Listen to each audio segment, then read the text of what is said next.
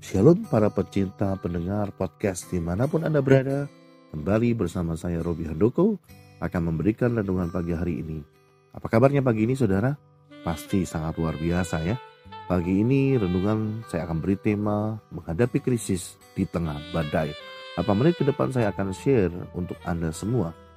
Terkadang saudara suatu krisis terjadi dari waktu ke waktu, tetapi percayalah Tuhan ada di tengah segala situasi Lewat sebuah krisis pun Tuhan dapat menyatakan diri dan kuasanya ataupun menunjukkan keberadaannya serta betapa rapuhnya manusia. Krisis bukanlah jalan buntu, melainkan kesempatan untuk kita belajar tentang Tuhan, melihat mukjizat dan kuasanya dalam hidup kita sehari-hari. Mungkin banyak orang menganggap pandemik ini jalan buntu dan sebuah krisis, tetapi Tuhan sanggup membawa dan memimpin kita melewati serta mengatasinya dan menjadi pemenang saudara dalam Yohanes 5 ayat 1 dengan 4. Kolam Bethesda merupakan kolam biasa tetapi menjadi supernatural dan menyembuhkan penyakit apa pun termasuk yang berat. Ketika malaikat mengoncangkannya, Tuhan pun mampu mengintervensi situasi apa pun dalam hidup kita sehingga mengalami sebuah perubahan. Di situ ada seorang yang sudah 38 tahun lamanya sakit. Ketika Yesus melihat orang itu berbaring di situ dan karena ia tahu bahwa ia telah lama dalam keadaan itu, berkatalah ia kepadanya, Maukah engkau sembuh?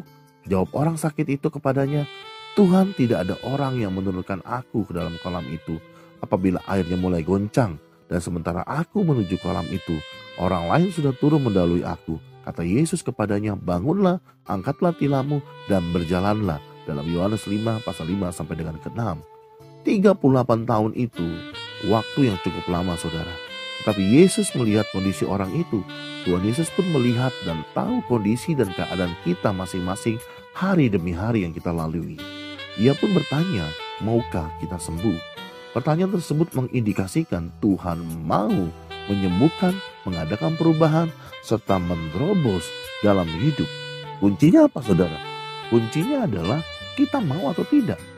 Pada peristiwa di atas, harusnya orang itu menjawab bahwa ia mau sembuh namun malah berputar-putar dan beralasan harus ada orang lain yang menolong. Ia memakai pola pikir yang sendiri bahwa karena tidak bisa berjalan, harus ada yang menolong. Yesus justru mengatakan sesuatu yang tak pernah terpikirkan orang itu. Tindakan iman memang terkadang bertentangan dengan kondisi kita yang merasa tidak mampu. Tetapi saat Anda melangkah bersama Tuhan dengan iman, sesuatu akan terjadi. Amin saudara. Dalam Yohanes 5 ayat ke-9 dan pada saat itu juga sembuhlah orang itu. Lalu ia mengangkat tilamnya dan berjalan. Tetapi hari itu hari sabat. Terjadi mukjizat baginya setelah 38 tahun dan akhirnya mengalami terobosan. Mungkin telah lama juga kita, terutama sejak pandemi ini kita mengalami goncangan ekonomi, kesehatan, pekerjaan, khususnya emosi kita secara mental. Kita mungkin bukan lumpuh secara jasmani, tapi janganlah lumpuh secara mentalitas.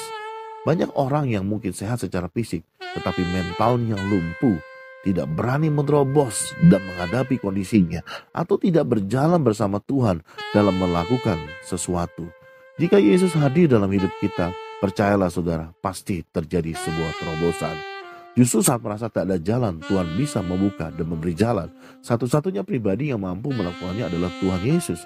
Ketika bangsa Israel dikejar pasukan Firaun dan tidak ada jalan selain laut di depan dan tentara musuh di belakang, mereka terjepit. Tetapi saudara tahu, Allah sanggup mengubah dan mengubah jalan saat tidak pernah terpikirkan bisa terjadi. Hari ini mungkin jalan di depan kita seolah-olah buntu, namun Tuhan Allah sanggup membukanya. Nah, bagaimana caranya menghadapi krisis di tengah badai? Saya ada tiga poin yang saya bagikan buat saudara. Yang pertama adalah jangan mudah menyerah atau menjadi putus asa. Jangan biarkan keputusasaan ada pada kita.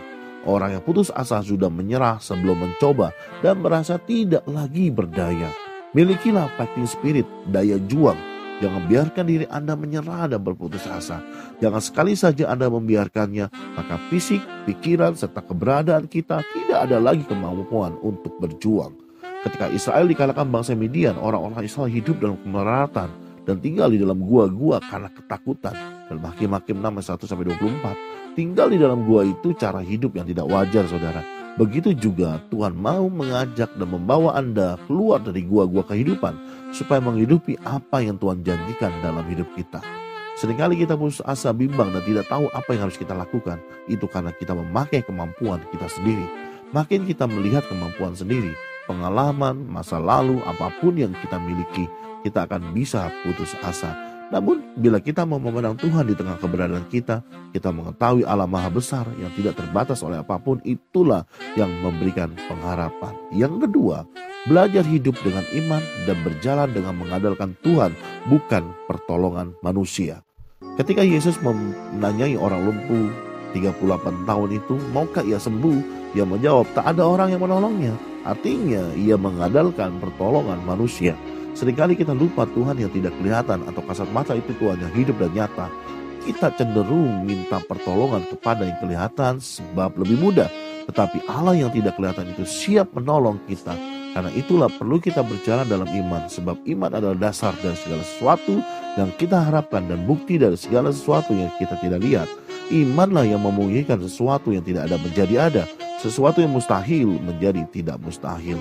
Belajarlah mengandalkan Tuhan lebih daripada kekuatan sendiri. Sebab pertolonganlah kita datang dari Tuhan. Pertolongan kita dari atas, bukan dari atasan.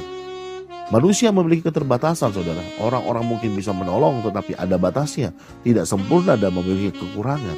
Tapi Tuhan kita tidak terbatas. Terkadang di kondisi seperti saat ini, kita mengandalkan banyak hal sehingga kita takut. Kita maunya merasa aman kalau semua sudah aman. Yesus dapat tertidur di tengah badai, bukannya saat tenang saudara. Kita pun janganlah menunggu semua harus tenang dan aman. Maka baru kita bisa merasakan benar-benar aman. Justru harus tenang di tengah-tengah badai kehidupan. Punyai damai sejati, bukan karena dunia damai, tenang dan terlihat aman. Kita dapat merasa damai, tenang dan aman di tengah ketidakamanan ini. Dan kita percaya kita memiliki Raja Damai, yaitu Tuhan Yesus Kristus. Dan yang terakhir adalah Milikilah pengharapan di dalam Tuhan. Pengharapan itu artinya Anda tahu di depan ada Tuhan akan lebih baik. Saya percaya ketika pandemi COVID-19 ini usai, akan ada sesuatu dahsyat dan tidak pernah terpikirkan yang Tuhan sediakan bagi kita semua. Amin saudara. Bukan hanya secara pribadi atau gereja, melainkan juga bangsa Indonesia dan dunia. Bahkan revival atau kebangunan rohani akan terjadi saya percaya. Karena orang yang memiliki pengharapanlah yang dapat menatap masa depan dengan penuh antusias dan tidak mudah menyerah. Tidak sama antara berserah dan menyerah. Ada orang-orang mencoba berbagai cara tetapi tidak bisa hingga akhirnya menyerah. Tetapi berserah itu artinya sejak mulai ada masalah atau persoalan pun kita sudah menyerahkannya pada Tuhan. Kita bukan hanya percaya kepadanya, namun juga mempercayakan masa depan kita kepadanya. Karena Tuhan mau memiliki pengharapan bahwa di depan akan jauh lebih baik. Karena ia berjanji ada hari esok yang penuh dengan harapan. Pengharapanlah yang membuat kita dapat tetap ada sampai hari ini mempunyai kekuatan yang baru, memiliki gairah untuk menjalani hari-hari ini. Banyak karena, karena banyak orang yang tidak berpengharapan, mereka stres, mereka tertekan, mereka pesimis, merasa tidak yakin ada masa depan, sehingga khawatir, mereka sakit, bahkan bunuh diri. Orang yang berpengharapan adalah orang yang mampu berserah pada Tuhan, tahu hidupnya di tengahnya, dan Tuhan menyertainya. Demikian renungan pada pagi hari ini. Tuhan memberkati saudara semua dan sampai jumpa dengan renungan-renungan dari hamba-hamba lainnya dan kuatkan imun, kuatkan iman and never never give up. Terima kasih saudara sudah bergabung bersama keluarga besar Gereja Yesus Kristus. Sampai jumpa, Tuhan memberkati.